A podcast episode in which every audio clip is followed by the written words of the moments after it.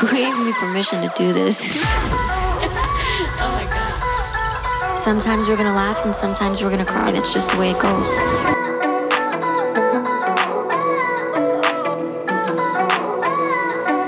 If you're ready to change the narrative, shift your consciousness, you are in the right place. Welcome to the Jackie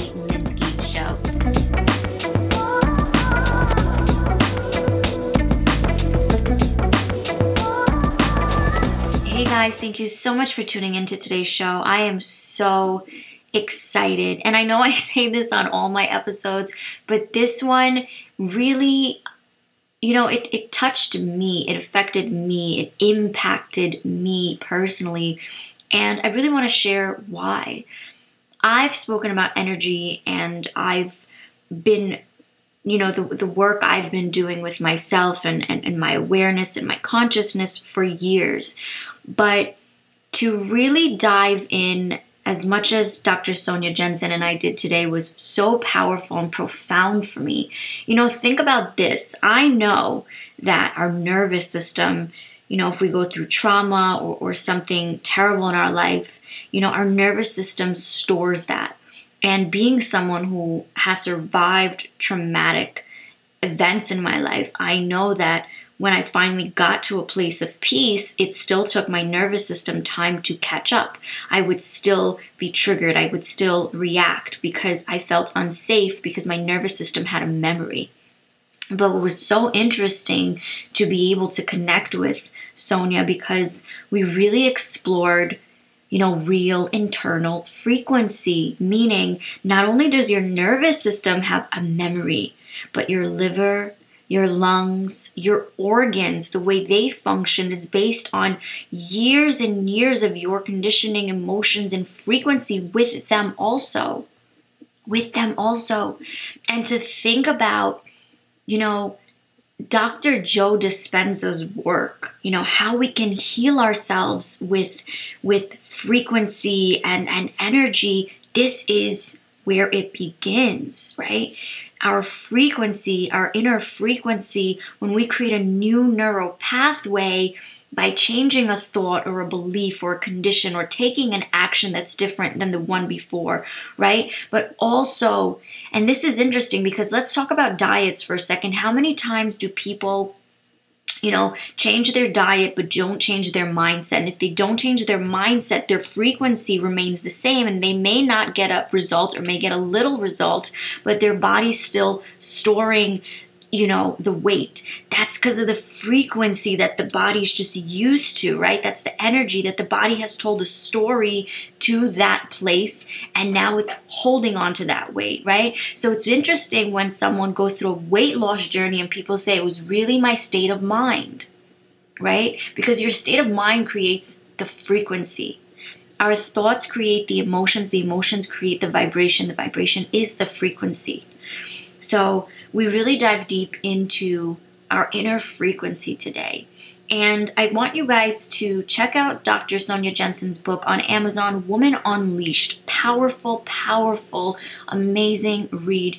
And if for some reason you guys cannot afford it, please, I beg of you, this is such a gift to the world. Just send me a message on my Instagram, Jackie underscore Minsky. I would be more than happy to gift it to you. So, with that being said, I really hope you guys love today's episode as much as I did. I really hope you guys really love Dr. Sonia Jensen. She was such a pleasure to get to know, to have on the show. And thank you guys so much for tuning in. I love you guys. Hey guys, thank you so much for tuning into the Jackie Minsky Show. If you are new, thank you so much for tuning in. And if you're with me for a while, thank you so much for coming back. I'm excited for today's episode. I have naturopathic doctor, author of Woman Unleashed, and podcast host to Health Ignited, which she does with her husband, Nick, Dr. Sonia Jensen is here today. So thank you so much for coming to the show. We have so much to unpack. So it's an honor to have you. Oh, it's an honor to be here. And I'm excited to unpack all the various layers and things that we're going to talk about. So before we begin, I actually, you know, I read the book Um, mm. And I love it. And I, I would really love to start this episode with the poem you wrote in the beginning of the book, if I may. Mm. Yeah. As she walks this earth searching, she finds herself lost. She finds herself gasping for air, her moments stolen by lies, trapped in her prison of thoughts.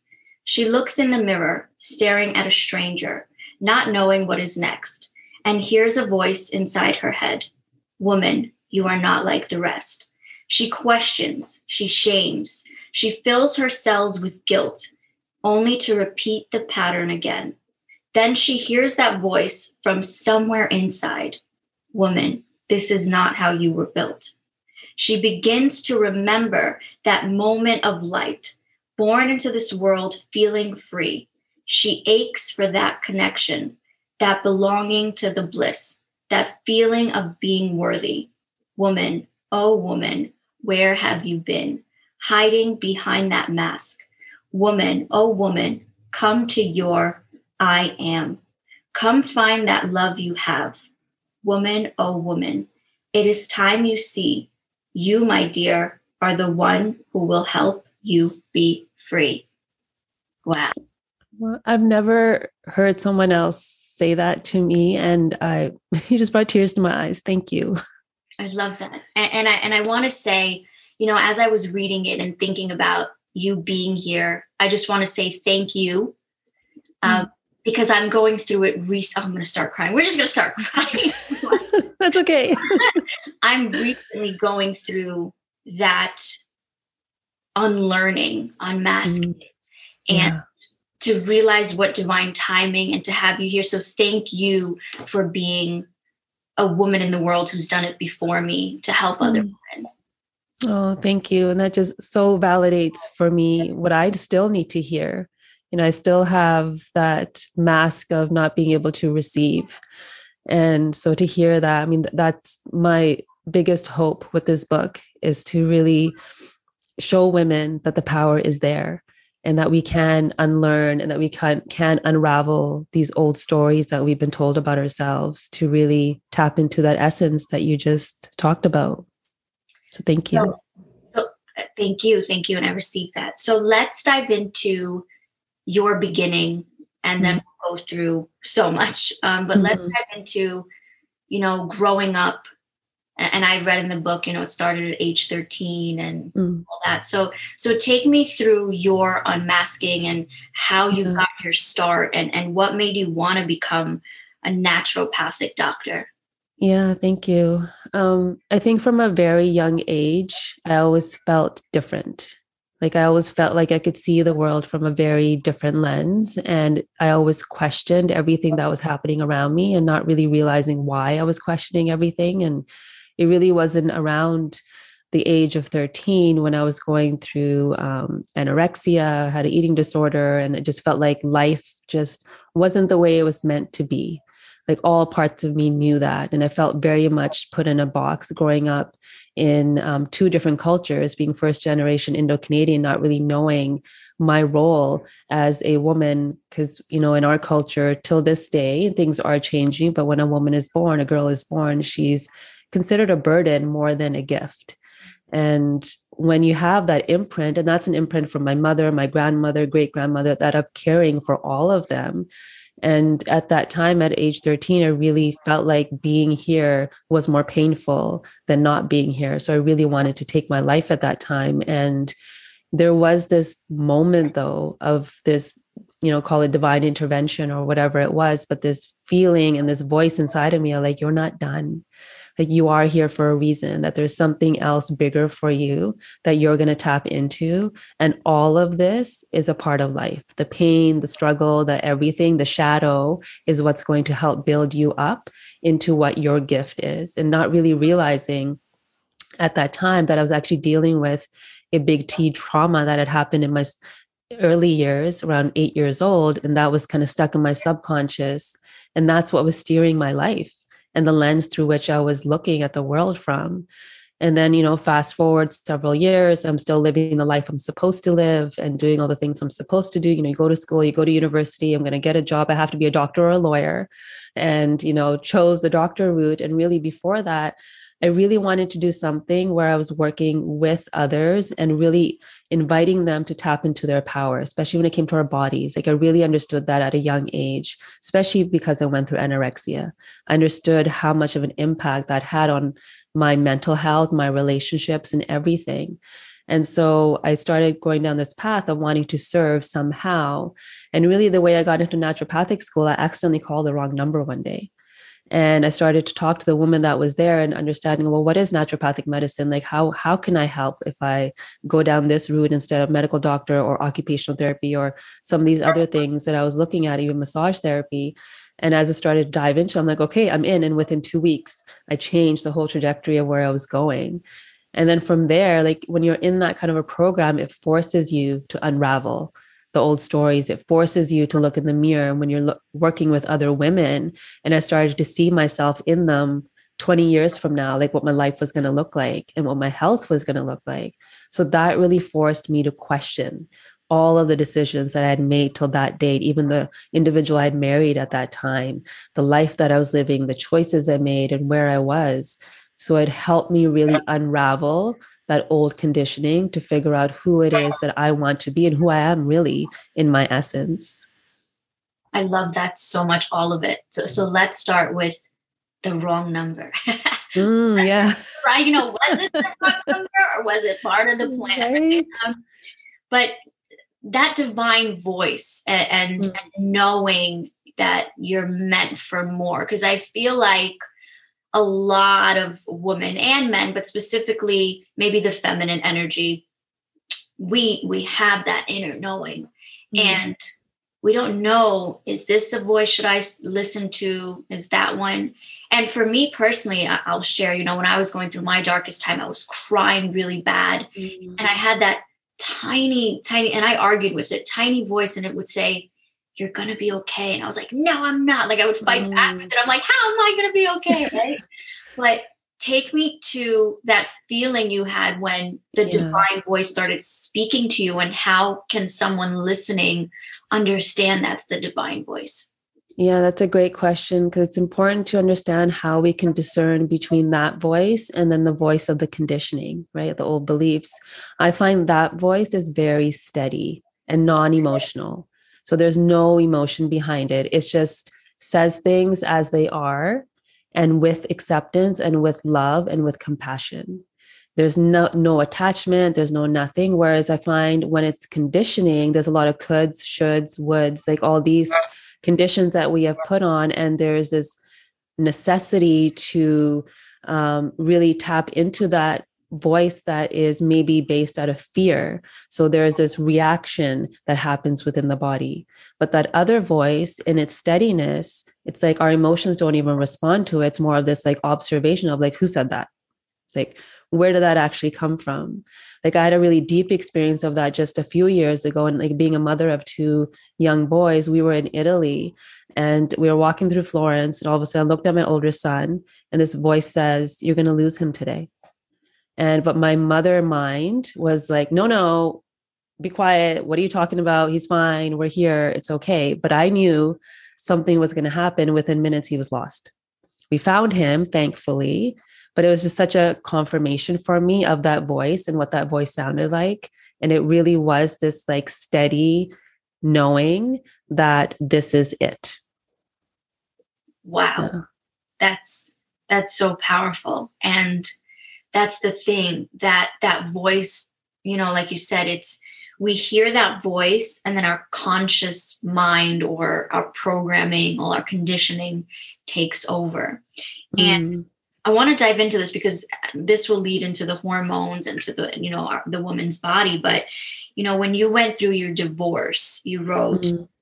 i feel as though i'm getting kicked out of my tribe and my survival was at risk, right? Mm-hmm. And anytime a woman starts to step into her own, that's that's the fear, the conditioning and years of this tribe or these masks or layers that we've gotten comfortable with, we don't know how to navigate through it. So take me through the process of you unlayering, unmasking, mm. and shifting into that voice and leaning into that voice.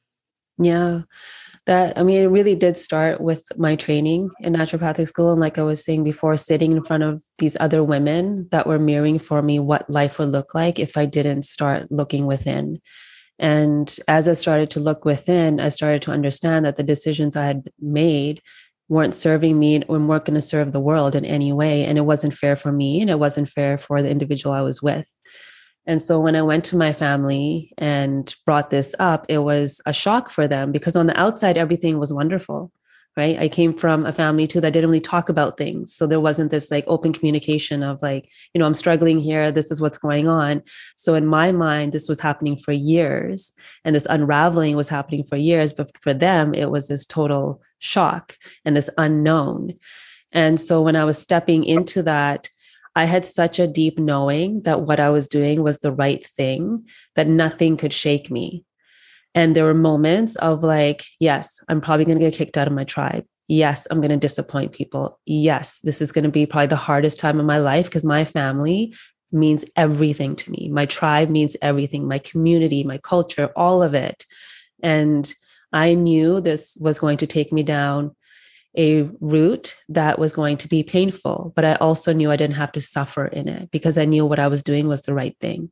And the reason why I knew that, because I knew something was holding me, something bigger. Because the moment I would try to question myself, that voice would bring me back.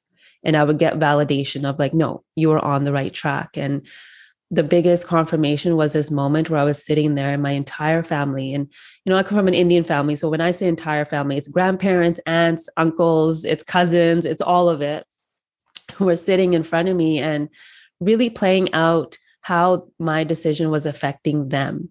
That was the aha moment for me. Like, huh, this really isn't even about me. It's about their stories and what they understand and the conditioning they have had on themselves. And that's unraveling their everything.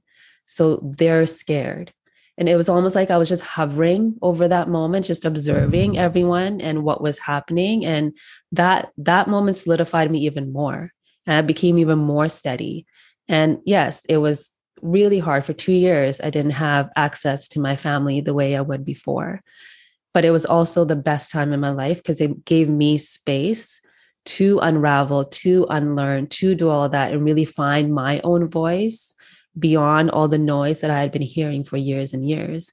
And just seeing that they were all coming from a place of love to the best that they knew, right?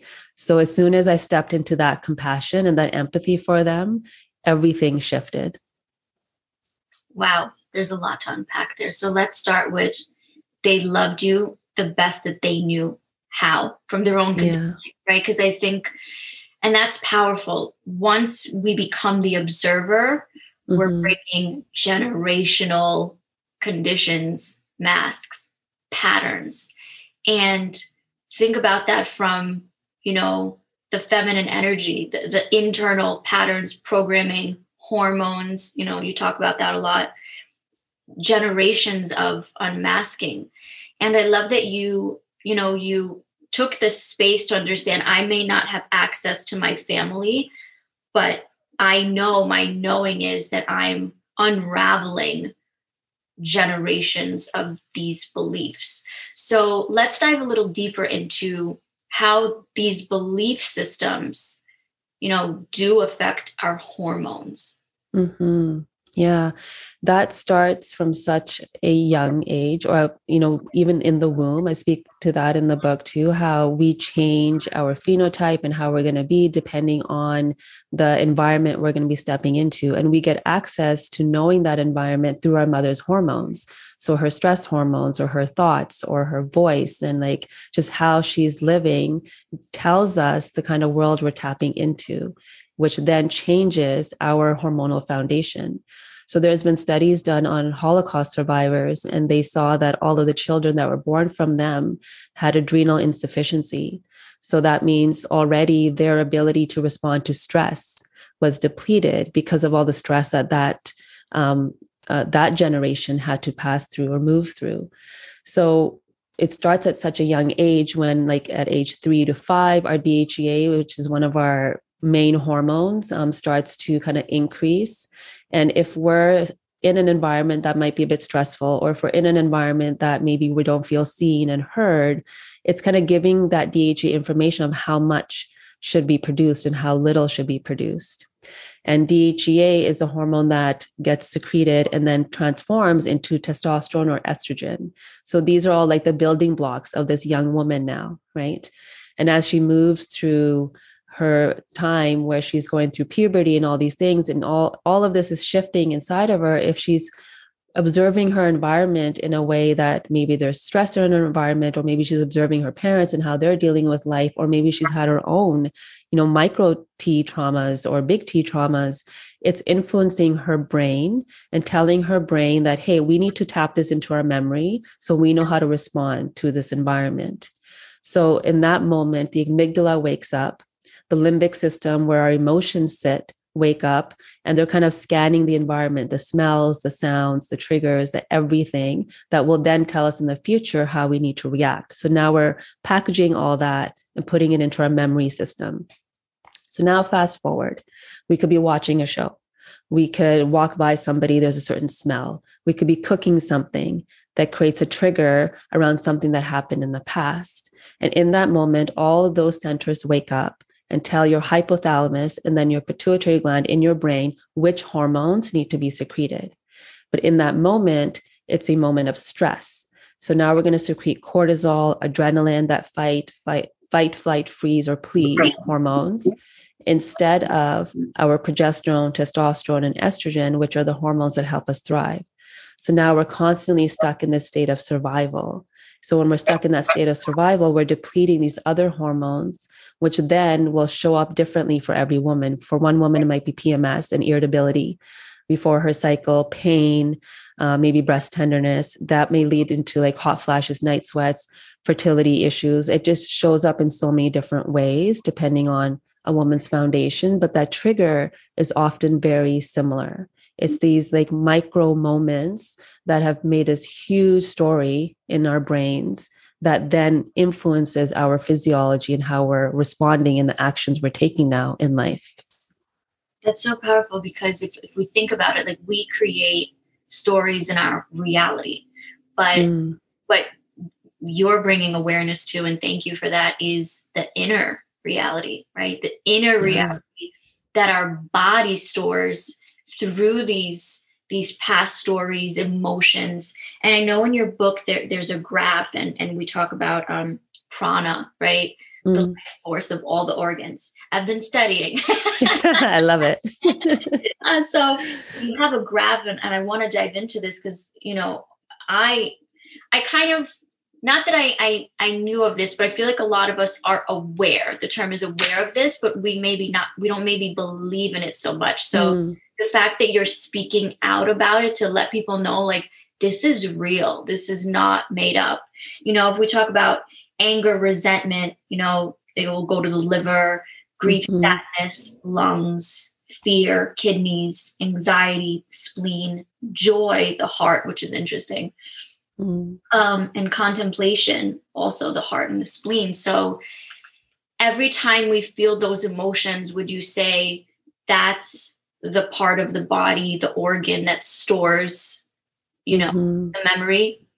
Yeah, absolutely. So this comes from traditional Chinese medicine and Ayurvedic medicine as well, which are ancient medicines and philosophies and science. And they've really tapped into this idea of vibration, right? So when we have an emotion, we're creating a certain vibration. And then that vibration is then held in these organ systems. So, for example, liver, when there's anger or resentment, it's going to create more liver heat. So there's going to be more fire inside of you. So this individual maybe will have breakouts happen or their, you know, liver's inflamed. So then there's going to be some constipation or diarrhea, like some IBS type of issues when everything is being stored in there um, and also like the lungs we, you know we can notice when we're in grief like we feel tightness in our chest right? So the lungs are having to work a little bit harder because it's hard to breathe because we can't digest the this loss that we are dealing with. And this loss could be a physical loss of someone, it can also be a loss of identity, and it could be a loss of an idea that we thought we had of how life is supposed to look and it sits in our lungs and then it manifests so in chinese medicine it manifests in that meridian so when you start to treat that meridian create more space and you know create a different vibration for that organ it then also starts to change just the communication between that organ and the brain and the nervous system itself. One big one I've seen in women that, you know, have spent their whole life saying yes to everything and taking care of everybody else will always have something going on in their ovaries, usually a cyst. Um, some even end up having ovarian cancer, like these, or fertility things, these things, because they get stored, this energy gets stored in that organ. It's funny because that kind of leads us to the next question of knowing you know, our bodies based on, I guess you can say, archetypes. You know, in your book, mm-hmm. you talk about the Duchess, Damsel, Diva, you know, and, and I took the quiz and, and before the show started, I, I told you I had a tie in one, yeah, lesser score in another, but when I read what they meant, I was more of the other, I was more, mm. I had less of a score in, which interesting. But, but let's talk about those types, you know, so anyone listening, because before we can heal, we need to know who we are yeah. and where we're at. So let's talk about the archetypes of of women there are. So let's go into the Duchess first. Yeah. So to give kind of a premise for all three of them, um, I tapped into something called the triangle of disconnect because I feel like all dis-ease and discomfort in our world is based on our disconnect with ourselves and our environment. And so these represent parts of us that we or masks that we put on roles that we take on in order to survive our moments and we've been conditioned to put these on in order to live life in the known. So the duchess is like the ceo right? So she's um, she's got everything planned out. She's really good at creating schedules and sticking to it and making sure that everything is done in order and the way it's supposed to be. And she's always on the go right? There's no moment to actually stop and breathe and eat and do all the necessary things that are foundational because she has something to prove to herself, right? Because maybe there was a moment in her life where she wasn't seen. Maybe there was a moment in her life that didn't feel safe in the unknown. So she's going to make sure that everything is in the known for her to be okay. So this woman, you know, may have challenges with sleep, may have challenges with IBS, may have challenges with anxiety as well. But on the outside, it's all okay because she's controlling as much as she can. But her gift is to be also to be able to do that right? That's also a gift to be able to tap into this strength. But it's when we get stuck in that role and get, that mask gets stuck on us that's where we receive those challenges that i was just speaking to. So again like each one of these archetypes we probably play out in different moments of our life. Maybe you have to step into duchess when you're working or creating a new business. So if we gather her strengths and step into it and then step out of it that's where we can really play off of the gifts that she can give us. I love that. And and I was the 25 in Duchess, I believe. mm, yeah.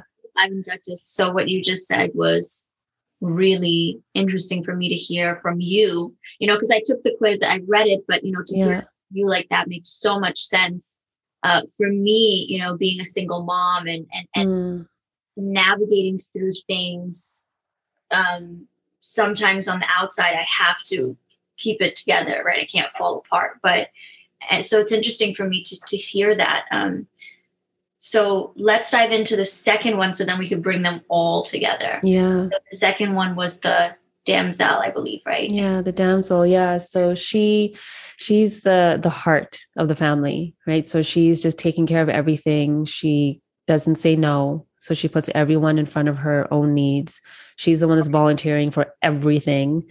And from that, she's gaining some significance, right? So she's ga- gaining some um, recognition of her role. And when we do that, that's where that resentment polarity shows up.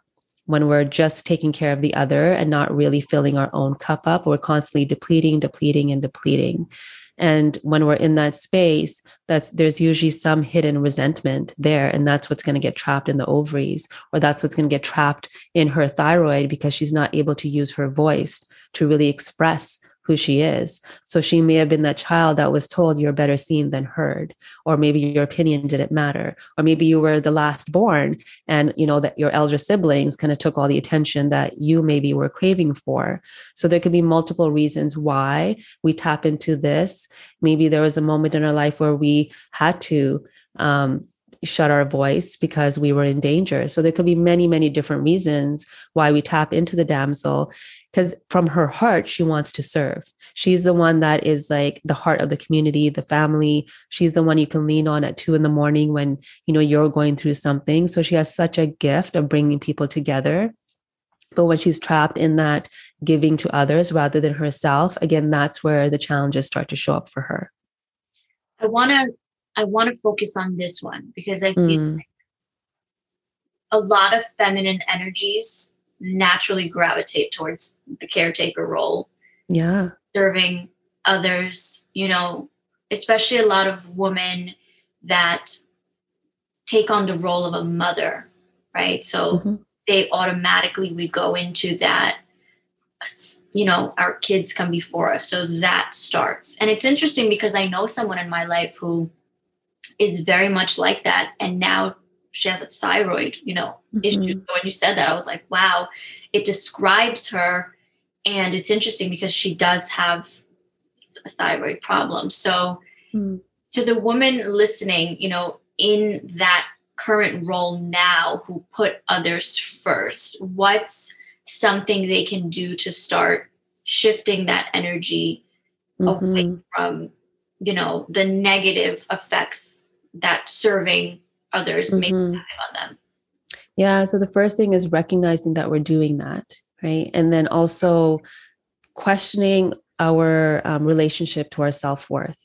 Like do we feel worthy of time? Do we feel worthy of those moments? Do we feel worthy of not eating our kids scraps but actually making a meal for ourselves right? So answering that for ourselves and kind of unpacking where where the conditioning started. Like who did this who does this belong to? Did I watch my mother do the same thing?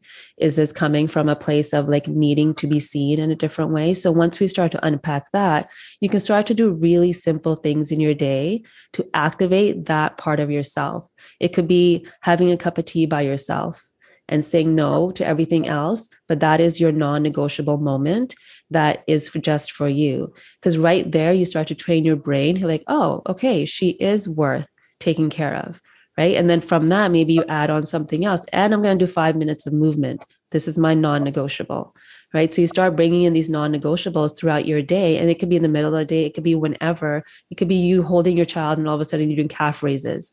It could be something so simple that you can stack on what you're already doing just to create or shift that relationship that your neurons have already created.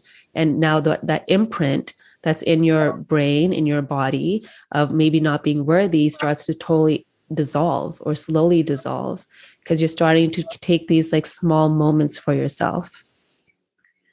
I love that because a lot of the times people think it's like one big life change. You know, think about even New Year's mm-hmm. resolutions, everyone's writing them down and setting these goals, and the expectations are so high that they fail.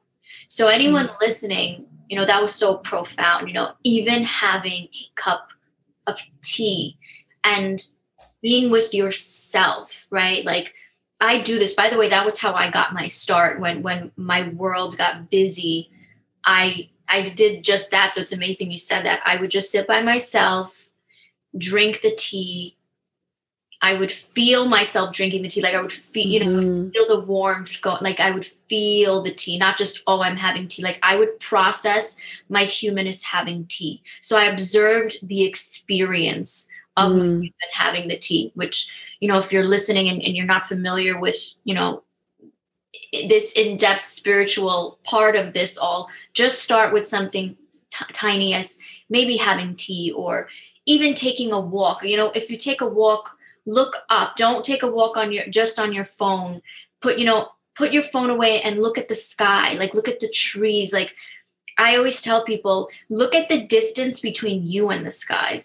Mm. Think about how much energy is between you and that sky, and think about how much love is in between you and the sky, right? Like, get to feel the source energy. Like, start with that, and and and I want to go into the diva also because a funny story when I was reading it and I was taking the test, I'm like, oh God, I'm like, I don't want to be the diva because the term diva. but then I read what it means. I was like, wait a minute. maybe I am the diva. so let's dive into the diva because I would love to hear it from you. Like, tell me yeah. About the diva. Yeah, I mean, I was thinking that when I wrote that one down, that there might be some like negative connotation with that word. But I mean, who doesn't want to be the diva though? You have every right to be the diva when we start to unpack her gifts, mm-hmm. right? So the diva is very expansive. So the damsel we saw kind of looked at everything as everything's kind of half full I'm not uh, sorry empty. Whereas for the diva everything's half full right? So there's like rainbows and butterflies everywhere as they should be. However that's mostly on the outside unfortunately. And often she's hiding um, her real self inside. And on the outside everything is about perfection. So perfection is what drives her. Perfection is where she got rewarded. Perfection was where she found love and connection so when she doesn't have that, that's usually what starts to bring up again those challenges. But her gift is to elevate everyone around her. Like she's the center of the party, right? So she's the one that can different differently than the damsel, right? This one is going to really elevate absolutely everyone around her. She's going to see the gift in everything and everyone, which also can sometimes be a challenge because then the boundaries aren't always there. Trust um, also gets challenged. So, but she really does see the good in everything, which is such a beautiful, beautiful gift. And there's that other side to it when she's not really looking inwards. She can't really look at the shadow that might be hovering around her, which is also a part of her gift, but maybe it's too scary to look at what has happened or what could happen. So for her, if she is able to tap into more of that shadow aspect of her and that energy that we all carry with us, that is when she's going to really thrive.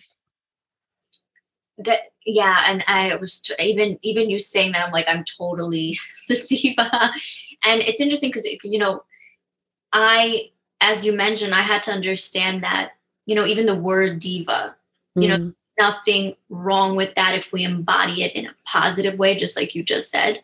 Mm. And t- let's talk about shadow work for anyone that's listening and doesn't mm-hmm. understand, you know, what is or how can, you know, a diva or anyone listening start to observe, understand the shadow. Yeah.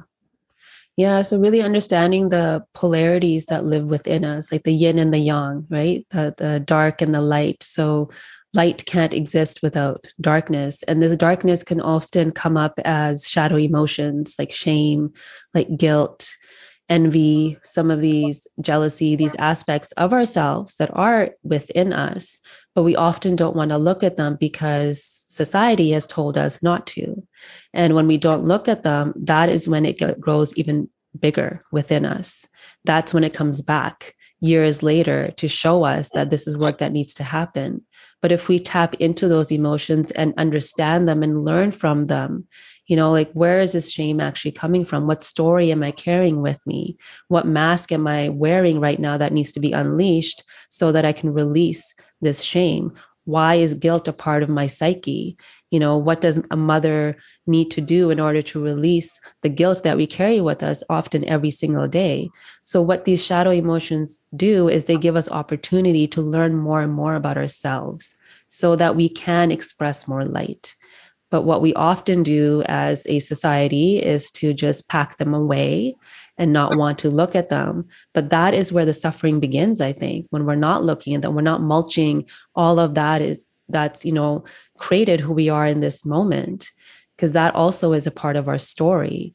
So, unless we can actually unravel the story, look at the story, and accept it, we can never have acceptance for ourselves or the other. It's interesting because I, I, I feel like when I started to observe my shadow, mm. I realized the more I didn't observe the shadow, I guess you can say, I was bypassing a lot of spiritual information too.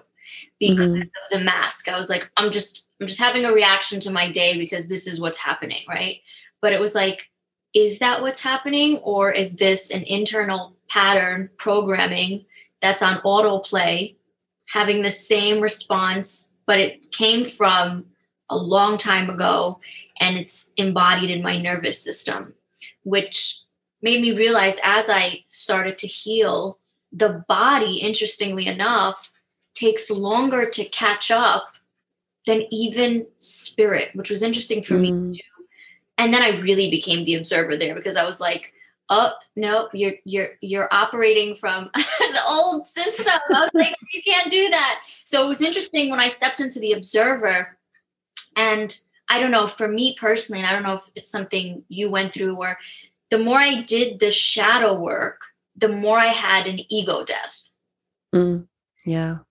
And the ego death was interesting because so many times I was like, I didn't understand what ego meant, but I realized the ego was just my conscious with full human expectations, with full human conditions, with full human programming systems. Mm-hmm. And then when, and I say the veil of being a human because sometimes mm-hmm. I, I, don't know what I am at this point. I'm, you know, I'm like, um, this is my vehicle. That's right. um, you know, but when that veil came off and I had the ego death, I was suddenly really in the observer. So, mm. do you believe that the more we do the shadow work and understand where those feelings are coming from, from a spiritual perspective, we do shift more into the observer.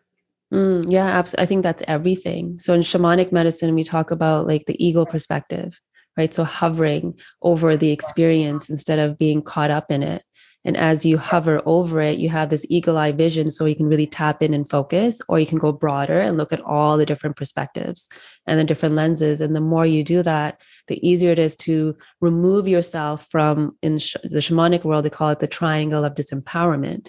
So you remove yourself from being the victim, the bully, or the rescuer. You remove yourself from these roles and you're really just observing what's happening within you. And like you were saying, there's there could be ego death, it could be or, or a different relationship with that conscious human experience. Because in this human form, we need that. But we can look at it and understand that, oh, this is just all about survival.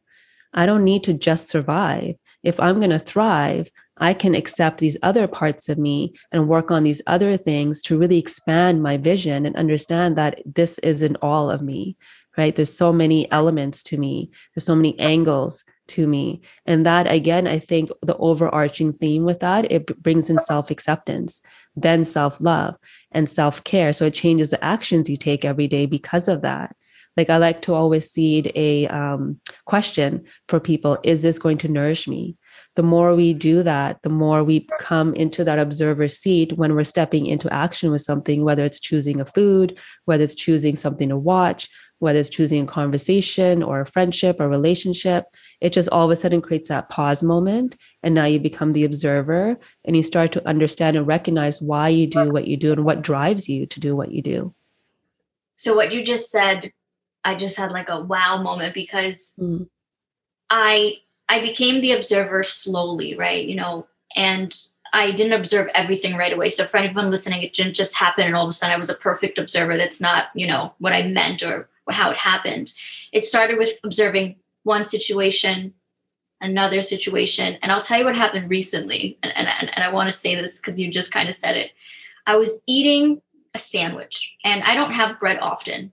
Mm-hmm. I was eating the sandwich and the observer, the conscious was like, well, what's in this bread? like, you need this bread? Like, and all of a sudden I was like, oh my God, I feel like I'm eating like cardboard because it's not nourishing me. Like, all of a sudden I had that moment, I was like, I was like, oh my God. I'm eating bread. And like, it's not nourishing me. Like, could I have maybe had a cute, you know, so it was funny to me in that moment because here I was eating, and all of a sudden my my observer decided to like step into my my sandwich, and it was like, well, pay attention to that bread.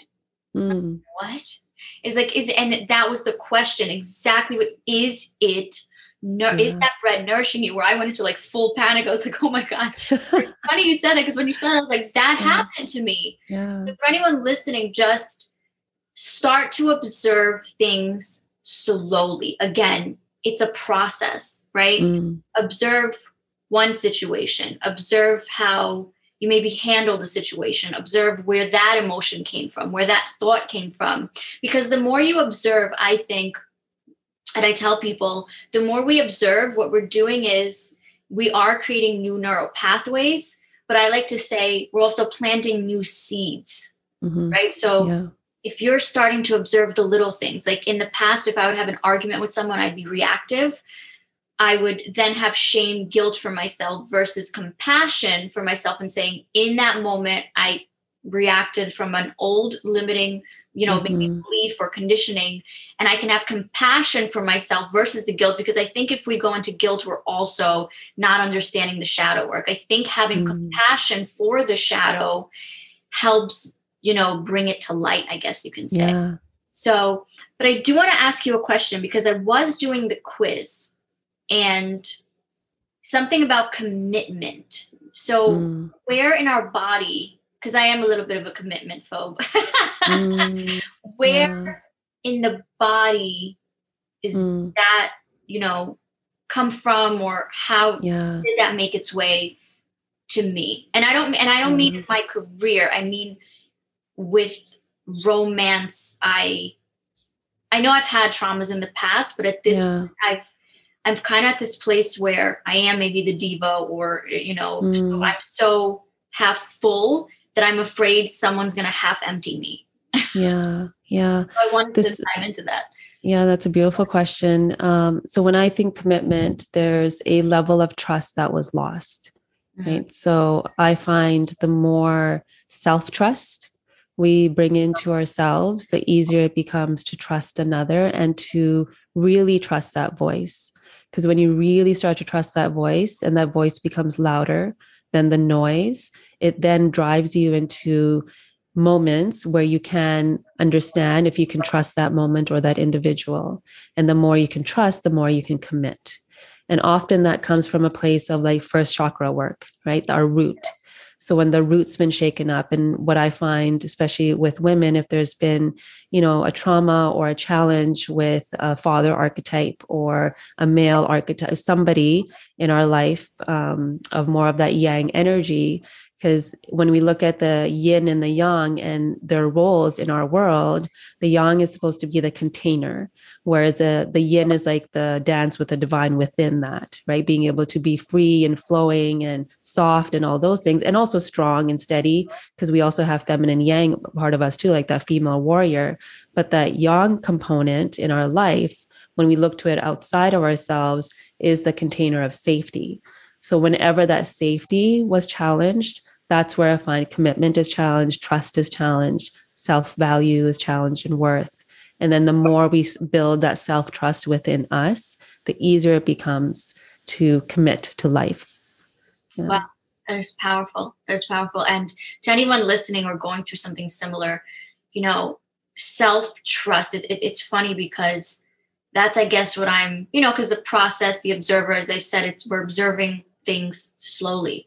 So Mm, the more I'm learning to trust myself, but also the more I'm learning to trust the divine, my connection to the divine, the more I'm not bypassing spiritual information, the more I'm listening to that intuition or source, God, universe, the more I'll be able to recognize, you know, what relationships or relationship, sacred union mm, is flows with me, I guess you can say, because now I'm observing and trusting my my human, my vehicle. So uh, yeah. that's powerful. Um, I wanted to ask, you know, what is because I know there's a triangle that you wanted us to draw in the book of how Mm, we can understand all parts of all three. So if we dive into that, so if someone's listening, mm, how they can figure out which one they are besides the quiz or which parts of mm. they need to work on. Yeah, you can just kind of observe the roles that you're playing in your life, right? And then tap into those archetypes and list them around that archetype to see where they are, where they maybe overlap, where maybe you come out of one and step into another. Again, then that you become that eagle. You become the observer when you start to write all of these down of like, wow, this is how I operate in life. And then asking yourself this question if everybody I knew in my entire life was in one room, which one would I behave like? Who would I tap into? What archetype will I wear or step into in order to make it through that experience. So it helps you just to understand where those roles are helping you and serving you and where they might be depleting you. I have a question for that. What if they're, mm. you know, someone listening and they realize that question, which is powerful. If if you were in a room with everyone you knew, who would you be? What if there's someone who says, with this group, I'm this? And yeah. is that possible also? Oh, absolutely. I think we all do that. Yeah. So that's where you can understand, okay, well, am I using her gifts? in that moment? Is that why? So if I'm at work, say I'm in like a very male oriented corporation and I need to step into my duchess to really bring out that warrior and that power, am I using her gifts or is that depleting me? So it, will help you just question okay, so if I need to step into her, what self care practices can I bring into my life to bring softness in? So maybe, you know, after doing that, I, there's something that I do for myself that's very like feminine that will bring more softness to balance that out so that the Duchess doesn't burn me out because I need her in order to survive that scenario. I love that. I love that. So if anyone listening, you know, become aware, start becoming the observer. And mm. you know this will make a tremendous shift as you know your book woman unleashed great book for anyone listening definitely highly recommend it talks about we can change our health by understanding our internal system.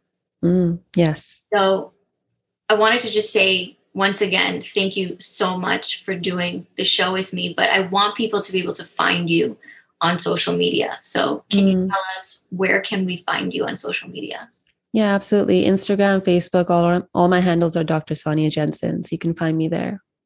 And I wanted to close this with we shift when we shift, the world shifts. So I wanted to thank you for being someone who's helping others shift. Thank you so much for doing this.